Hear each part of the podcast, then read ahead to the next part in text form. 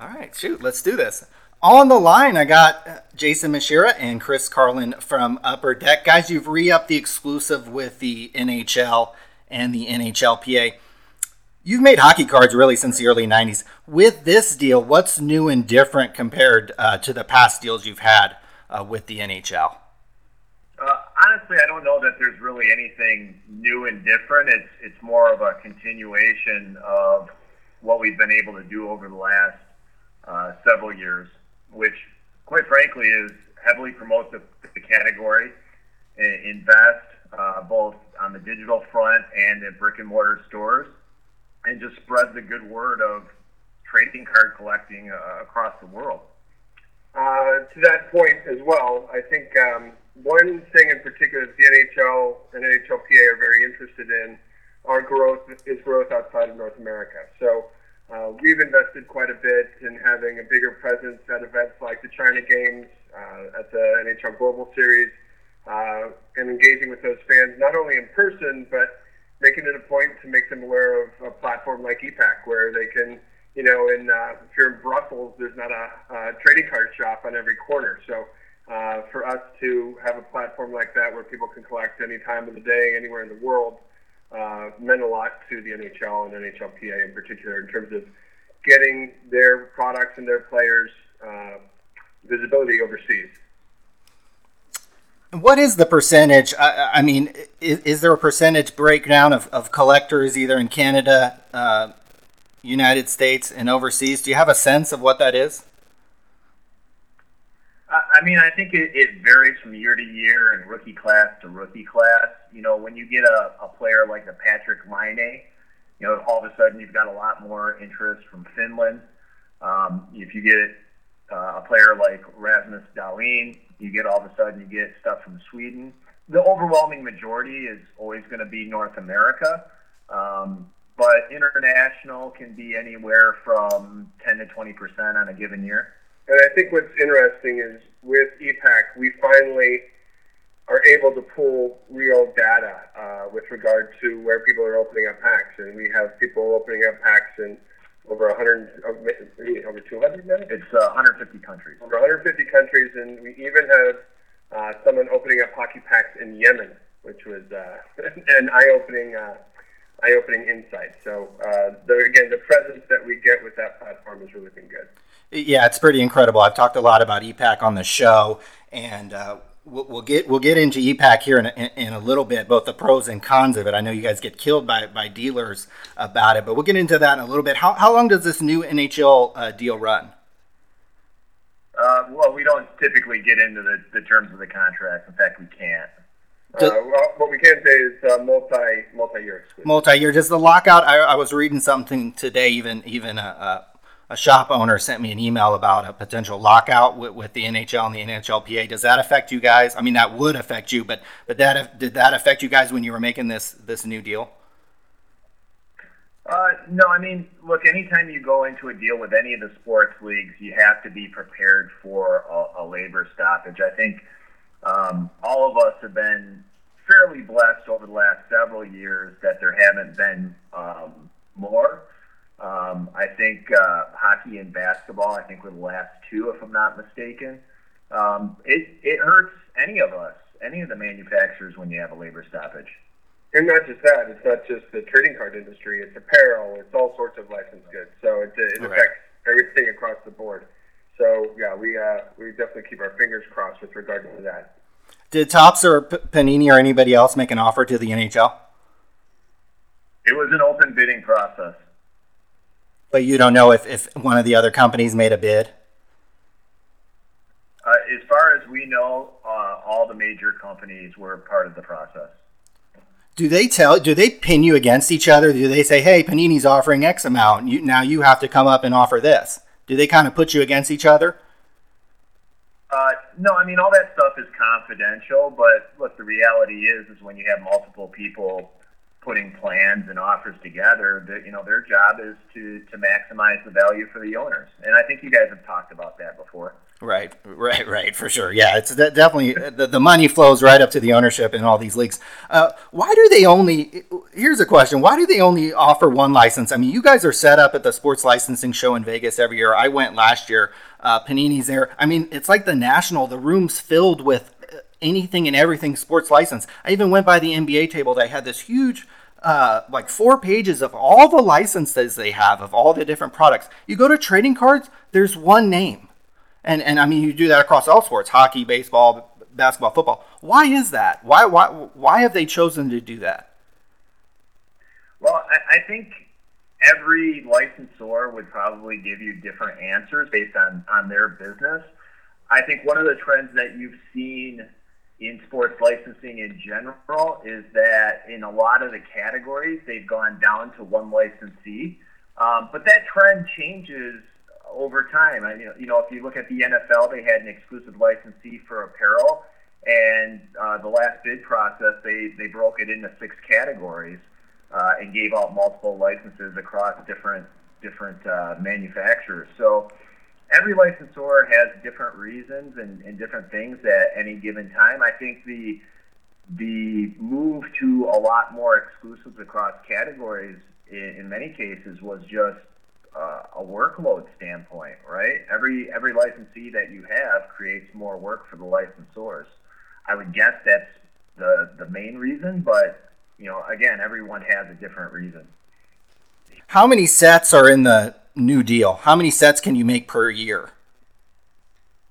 Well, we have the flexibility on any given year um, to determine that, and I think what really separates us as a manufacturer is we really try to produce what we think the market will bear. Um, so we change that. If you look, it, it changes any given year. Uh, I believe this year we're doing 18 total sets uh, for 2018, 2019. You know, if we get a hot rookie, we may bump it up a couple. Um, it just it, it's a it's kind of a mutual planning process on a on a year to year basis. And is that a decision that just you guys make, as in Upper Deck makes, or is that a collaborative decision with the NHL? Like, can they mandate? I mean, is there a minimum that you have to make? I mean, can you just make one set if you wanted to? Well, I think the nice part about the relationship that we have with the NHL and the NHLPA is, you know, we submit a plan to them on a yearly basis of what we think the market will look like in the sets that we want to produce. And it's truly a collaborative effort there is no mandate in this relationship, which is nice. Everybody that's involved is trying to do the right things for the market. Yeah, I think to that point, the the NHL and NHLPA really do their due diligence in this process by talking to shops, by listening to feedback from collectors, by uh, getting honest feedback from distributors with regard to uh, just the overall products, how strong these brands are. Do each of them have a reason for being? And uh, they've done a great job with that. But with regard to the collaboration that occurs, it's not just with the NHL and NHLPA. We uh, just last week we had uh, some of our top shops and some of our distributors at a, at a private event, not the CDD conference, it's a different one. Uh, just going through the calendar, not just for this year, but for next year, and even talking about the year after that, uh, to get ahead of planning and to be able to prepare and share those plans with the NHL and NHLPA for their feedback.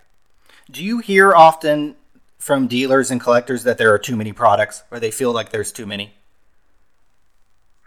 Um, you know, we don't anymore, and I, I think part of that is is that we drastically put out less sets than the other sports. In fact, we get a little pushback that they'd like to see a couple new brands um, and experimental brands on a yearly basis um, just to have something new and fresh in the calendar. Um, but we we don't get a lot of pushback on too many brands. No, I'm I'm uh, in the weeds with regard to social and what everyone's saying on the message boards, and and I, I do hear that from time to time with regard to I I don't know if I I need this or what have you, but a lot of that comes from the type of collector that that thinks they need to collect everything. What really what we're trying to do is understand that it's different strokes for different folks out there. Uh, everyone needs a product that they can kind of get behind and uh, and enjoy. Uh, there are some that want to try to collect everything, which you know, or they have a personal collection they're like, oh my gosh, now I've got to add five different other rookies to uh, to my set uh, to be complete. So I, I hear a little bit of that about that, but uh, yeah, not to the extent that I've seen on, on some of the other uh, brands or manufacturers. Okay, so that's interesting. There's there's many different type of, of collectors. Uh, you know, you guys know that really well. Who's who's the most important then to your business? Is it the new collect? When I worked at I worked at long time ago. I worked at Verizon, the cell phone company, and a big metric for them is, is the churn percentage, how many customers they're losing. So they're all just trying to get people in the door, get a subscription, and lock them in because you know you're going to lose a certain percentage. Are, are, is your guys' business focused on getting new customers? Is that who your main customer is, or best customer? Is it the older customers, or is it the set collectors? Who is it that, that you guys are, are targeting? Uh, I mean, I, I think the the answer to that is all of the above. Um, really, if you look and again, uh, Chris mentioned, you know, how we put our calendar together. We really try to have sets that appeal to different collector bases. Um, you know, we spent the last week at the CDD conference talking about families and collecting. Um, I think the heaviest emphasis we put on are collecting based sets and making sure that people are still trying to complete sets and trying to um, enjoy the art of collecting, which is why UD1 and UD2 are so important on a yearly basis. Um, but we have other collector-based sets.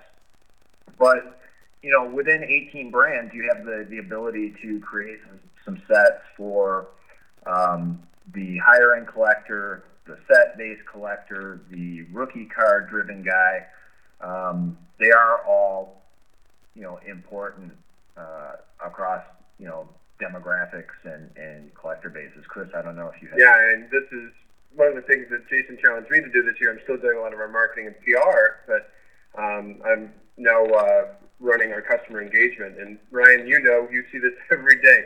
Uh, every collector is different, and uh, it is a monumental task to try to put together marketing plans to hit every demographic and every type of customer because uh, the way you market to one customer is going to upset another customer, and it's uh, it's a real real challenge. But one thing that uh, that I've tried to put into place is uh, much better engagement with fans, uh, having uh, at Upper Deck Assist on Twitter, so people you know who are upset on Twitter can get right out to someone and get a response, and uh, really coaching up our staff and uh, doing programs like Upper Deck Random Acts of Kindness, so uh, our collector base feels appreciated. Uh, there's a multitude of things that we do to try to engage every type of fan, but uh, but it is a monumental task. The, the biggest things I think for us with regard to uh, marketing and advertising, uh, our kids. I, I find that with National Hockey Card Day, we've been doing that program for over 10 years now.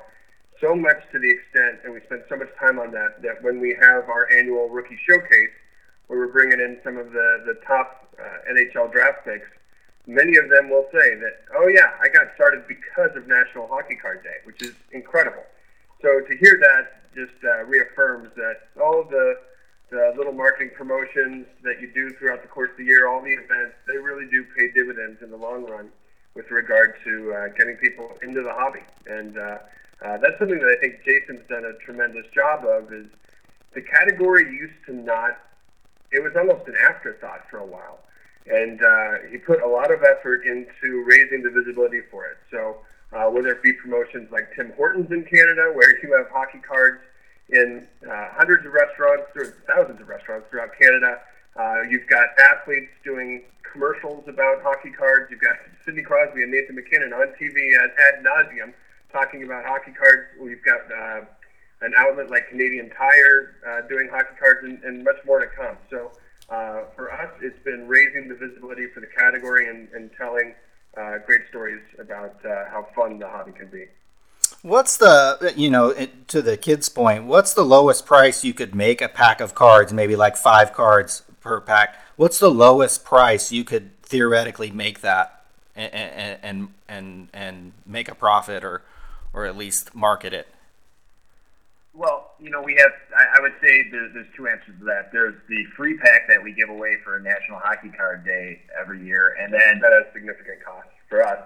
Yeah. And then uh, uh, MVP has a, a SKU that's 99 cents. And then we actually do some other SKUs of like Upper Deck, Series 1 and Series 2 that you can find in some of the dollar channels at 99 cents as well. But at the same point, those those don't turn a profit for us. Those, those lose money. Products that we put out. Is that what you said? We want.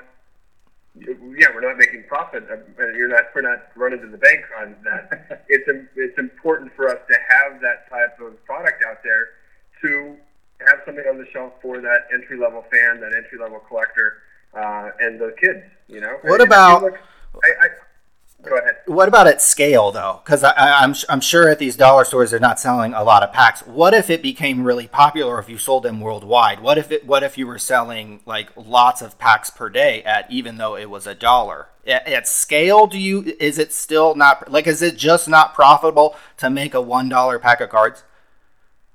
Well, I think that's uh, that's a model that we're not totally interested in because we're we want to make a collectible, right? And I think that uh, at some point, if you're going to mass produce these items, the, the market is very sensitive to that. And when you produce too much, people find out about it very quickly. And uh, heck, our 2001 Golf is a great example of that. you know, when uh, we, we had we had distribution all over the place, all over the world that wanted this product, but uh, when the hobby realized how much was out there, it ceased to be a collectible, didn't it? So uh, we are very sensitive to that, and uh, and it's just not a model that we have much interest in, in going at. Okay, so it's really hard. You know, I was reading an article the other day uh, about the Panini soccer stickers, the World Cup ones. The, uh, an employee from Panini, the global company, estimated that 1.5 million people actively collect the soccer stickers. Do you have a sense of how many active hockey collectors there are? No, I, w- I wish we did, honestly. Um, you know, that that thing is a global phenomenon, and they and they should be be proud of it. You know, we we'd like to think we we have the same thing um, with hockey fans. We you know we know there's a millions and millions of hockey fans across the globe. We know a good percentage of them collect, but it's really hard to pinpoint that number and, and really put an estimate against it. You guys have made, you know, been involved in the hobby a long time and, and across all the sports, not just hockey is the Canadian collector different than the American sports collector? Like, are there differences between the two countries? Um, you know, I think I don't know if it's really across countries. I would say it's across sports. I, I think you see some similarities between the hockey collector and the baseball collector. Um, and the same with the football collector and the basketball collector. Um, the the hockey collector, and it, again, it really doesn't matter whether it's Canadian or American, they tend to be more of the old school set completionists or player collectors, um, whereas the, the football collector and the, ba- the basketball collector are more of the high end hit guys. Um, so that's where we kind of see the comparisons and the the uh, differences between between collectors. Yeah, and I wouldn't say it's uh, Canadian American. I would say it's cold weather versus warm weather. and okay. what we really see is in cold weather markets, that uh, that our products do very well because collecting cards is a it's an indoor hobby, right? So if you're snowed in, um, you're probably going to have interest in playing board games and checking out your hockey card collection. And uh, if you're in Southern California and it's sunny, then uh, you're going to be out and about a lot more and uh, doing outdoor things. Let's uh, let's go to e-Pack. It's a favorite thing to me to discuss on this show. I, have spent, I actually added it up before the show. I've spent $2,084 on e-Pack. I've made over 3,000 trades uh, with collectors. Before we get into this Pack Wars thing that you guys have put on there, it's kind of unique. Dealers and, and distributors beat you guys up uh, over this, or at least they have in the past. Brick and mortar uh, and distributors. I've seen posts on Universal Distribution, a big Canada uh, sports car distributor, telling shops that they need to resist this. Uh, dealers, in my opinion, and distributors are holding this technology back. I think you guys are holding each other back. Here's an example of this. Jason, you did an interview uh, for Digital Card Central. This is back in September 2016. Upper Deck does not advertise the e-Pack platform in any of our physical releases. We do not advertise the e-Pack platform at hobby focused shows like the National Sports Collectors Convention or the Sports Card Memorabilia expos. You guys are both smart guys. The University of San Diego, I think, is close to where you guys. The marketing team there would not tell you to market the ePack platform in, in this way. I've never collected hockey cards. I've been a hobby a long time. Never collected hockey cards before until ePack. I'm a hundred times, I'm infinity times more to go into a card shop now or go to a card show now and spend money on hockey cards because I got exposed of it through ePack. Do shops? It's been ePack's been around for a couple. You can tell it's a passionate topic for me. Do, do shops tell you that they've lost business because of ePack? It's been around for a couple years, so they, they probably can evaluate it. Or is that what they're telling you? Uh, I think it depends on the shop uh, and how realistic and if they're asking the right questions. Um, we do have shops that say, yeah, we've lost guys to, to ePack, but the majority have seen an influx of traffic from new collectors that we've been able to market to. Because eventually, a lot of the ePack collectors do graduate to some of the hobby exclusive products that aren't available on ePack. And a lot of times, what we'll see is they'll they'll walk in the door, and many times they don't even know that they came from ePack unless they ask the right questions. So they're not seeing it. They're not they're not asking, you know, how did you find out about my shop, or how you know how do you know about this release? I've never seen you before. Um, I think there there has been an influx of traffic from from ePack, and the the the guys that are asking the right questions do know that.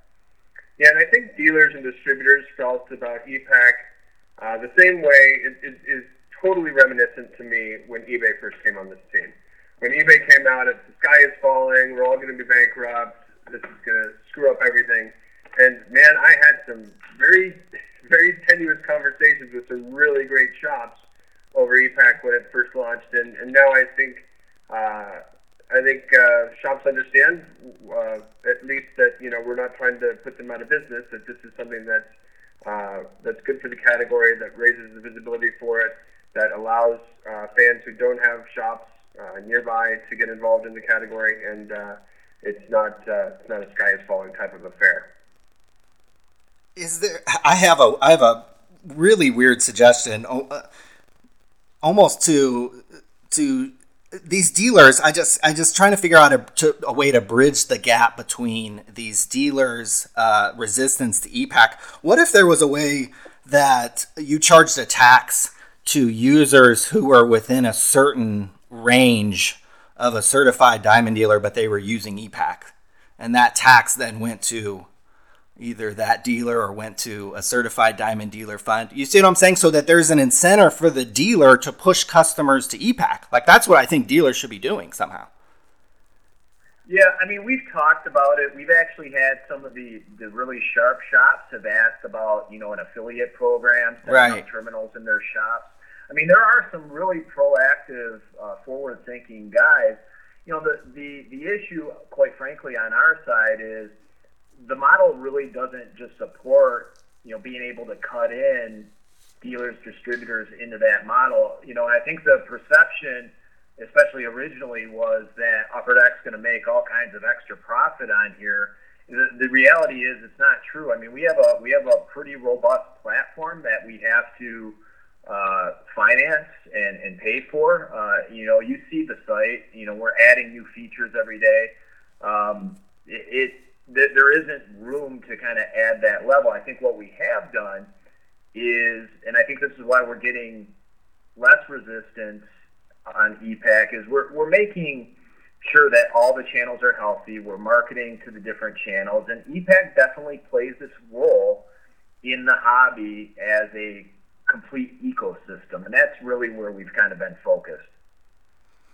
I, I mean, I I'm in love with it. I mean, if if Topps had it for baseball, if, if there was basketball, I mean, th- there would be people broke, divorced, and, and their credit rating would go tank. I mean, I know it for I know it for 100% fact. I mean, I'm being 100% dead serious, and I think I've said it multiple times on the show. Let's move let's move on from the dealer kind of squaff with ePack. L- let's talk about this new Pack Wars feature. One of you guys want to kind of describe this to me? Uh, I think maybe old school guys remember going to the hobby shops and, and playing Pack Wars, and, and whoever you know had the highest book value card got to keep all the cards. How does it work on ePack?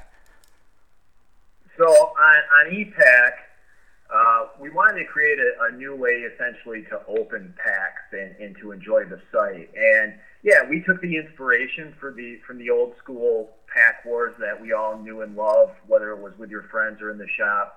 Um, we, we had to adjust a, a, a little bit um, because, quite frankly, the uh, the stuff we do in the shop is um, it's a little different when you're doing it from a corporate standpoint than a couple of friends getting together and, and essentially right. playing your packs against each other. So the way you do it here is we have Pack Wars packs. Uh, the first release is Marvel Annual.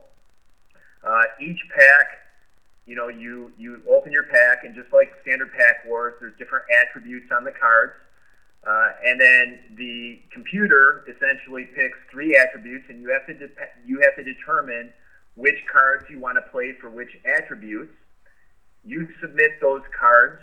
The person you're playing against or the, the computer submits their cards. And then across those three categories, you, it's a best of three. And whoever wins essentially gets a prize card. Uh, I think the thing that differs the most from the traditional pack wars that we all know is if you lose, you get to keep your cards from your pack. Um, so it's actually kind of cool. So, you know, the packs are 99 cents. You play your pack, you get to keep your pack, but if you win, you get a bonus card.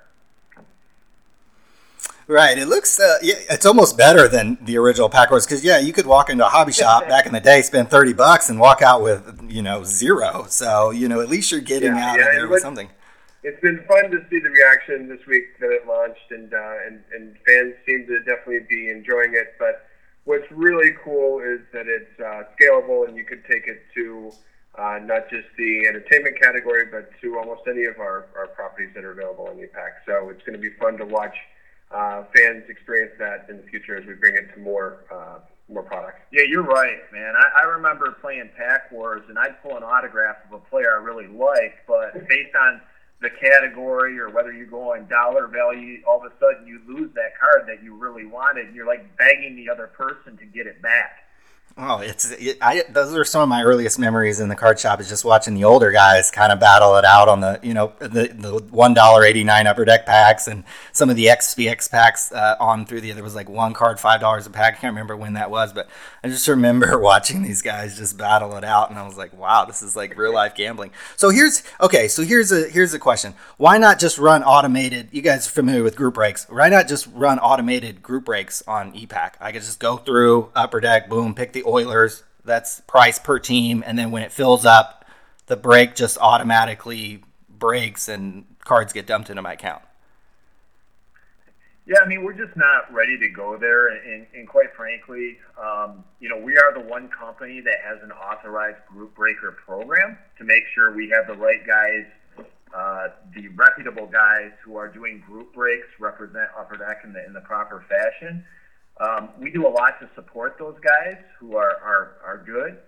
Um, we're not we're not ready to go there. We're we're still busy supporting these guys, and and I think the other part of that is is part of the reason that people like group breaks is they like the personalities of the guys doing the group breaks, and I'm just not ready to put to go hire a personality to be running group breaks. Um, you know, seven days a week with these guys. These guys are talented. The good guys are really talented they're really good at what they do, they've done, and they've created a community. Uh, and right now, we're focused on supporting those guys. So you would never just hire like uh, I mean yeah like you said these group breakers are really popular and it, it's in part because of their personality. So you would never just say hey, I mean because those guys break all the different brands. Well, hey, why don't you just come over here to Upper Deck and be on your live stream and just break Upper Deck all day as like a full time Upper Deck breaker? You would never consider that or haven't considered that? I, I wouldn't say never. I, I hesitate to ever say say the word never. Um, I, I think you know right now, you know, like I said, it's it's part of the overall ecosystem, and we view ePack right now as a way to to reach new collectors, to create community for uh, collectors who don't have a local hobby shop. Because the reality is, is there's a lot of people that don't have a local hobby shop to go to um, or they, they have a local hobby shop and they don't carry upper deck. Um, we have a few of those that, that exist, believe it or not. Um, and maybe there's shops that don't carry specific products like Marvel or Alien or Clerks. This is a way for them to get access to that product. It's not it's not a, a an ecosystem that is built to compete with our hobby shops, our, our brick and mortar stores, our authorized group breakers. It's it's you know we try to view it as you know how can we grow the overall category, and right now we see a very specific fit for how we position and how we utilize e-Pack. Okay, we're getting near the end here. I got uh, a couple last questions for you. Did you know that Topps was being shopped for sale before the Bloomberg article that came out last year. This was about probably about this time last year that that came out. You know, we, we hear the same rumors that everybody else does. Uh, I wouldn't say that we have any other inside information that that goes beyond everybody else. Why don't Why wouldn't you guys buy Topps? You almost did in in 2007. Uh, is there any interest there? Look, we're always uh, interested in having those conversations with people, um, whether it's Topps, uh, Panini, um, anybody that, that makes sense with our business. So, you know, we're always open to those type of things. What about licensing? I mean, you guys have the hugest athletes in the sport. What, what about licensing Jordan and LeBron to somebody who maybe has an NBA license or, or something like that? Has, has, have you ever thought about that? You know, I, I think the, the reason the the spokesmen that we have are with us is because of our brand. Uh, they believe in the Upper Deck brand. They understand that we're the we're the most premium collectible company in the world. Uh, they're with us for a reason. It it doesn't make sense for us to license them out to another brand at that point. You know, Michael, LeBron, uh, Tiger, Gretzky, Simmons, McDavid, Serena, Watt. These guys are all with us because of the Upper Deck brand they don't want to be with anybody else. They don't want to be with anybody else's logo. Yeah, it almost like cheapens the brand. Do, do you still have an MLBPA license? No, we do not. When when did that expire? Ooh, uh, probably eight years ago, roughly. Okay, so you haven't had one actually for a long time. Yeah, it's been a while. Okay. What's the decision? You guys just wrapped up your CDC's conference. What's the decision to hold your own conference instead of to do the do the traditional industry summit? That is a great question. Uh, you know, we went to that Hawaii Trade Summit as as you did, um, or the industry conference, and there's a couple things that we walked away with as a team. Was one, it was really negative. Uh, it was about beating each other up. Uh, it was about what was always wrong, what was going on. It, it turned into a contest of everybody trying to outdo each other, uh, which didn't feel good. I mean, it just, I, I didn't come out of that conference feeling good about the industry. And then the second piece of that was, I didn't feel like the focus of that conference was right. You know, I had heard when I came from outside the industry, I'd heard all these glorious things about the Hawaii Trade Conference and how great it was. And when I went, I didn't really feel like it was that great. And if you're asking shops to close down their shop or to find staffing and take two days, three days a week to leave their shop, you better really spend some time figuring out how to educate them, make their business better, uh, give them tools that they can go back and employ in their shop to help them make money. It's hard to make money as a card shop. So we really wanted to break away and focus on how do we help the shops? How can we invest the shop? How can we give them tools?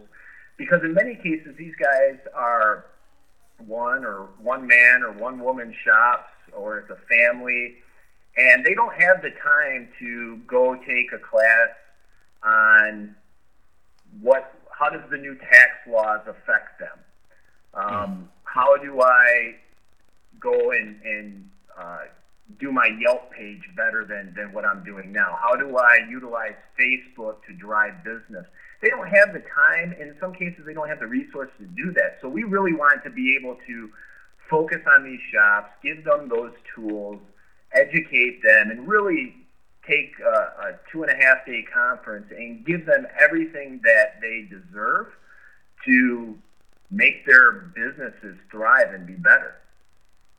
Yeah, I've heard a lot of good uh, things about it. I know some group breakers that go. I know some shop owners that go. Actually, I don't know if I've ever heard anything bad about it. So, uh, heard a lot of good things about it. So, I think you've made a wise decision there, guys. We're uh, out of time. It's probably the sun shining out there in California. Time to hit the road and maybe beat the traffic. Don't you say? Yeah, uh, we're gonna work a few more. well, uh, hey, thanks, guys, and maybe uh, we'll do this again sometime. Yeah, no, I appreciate it. Uh, enjoyed catching up, and we can definitely catch up again in the future. Appreciate yeah, it. Thanks so much, Ryan. We appreciate it. Thanks, guys.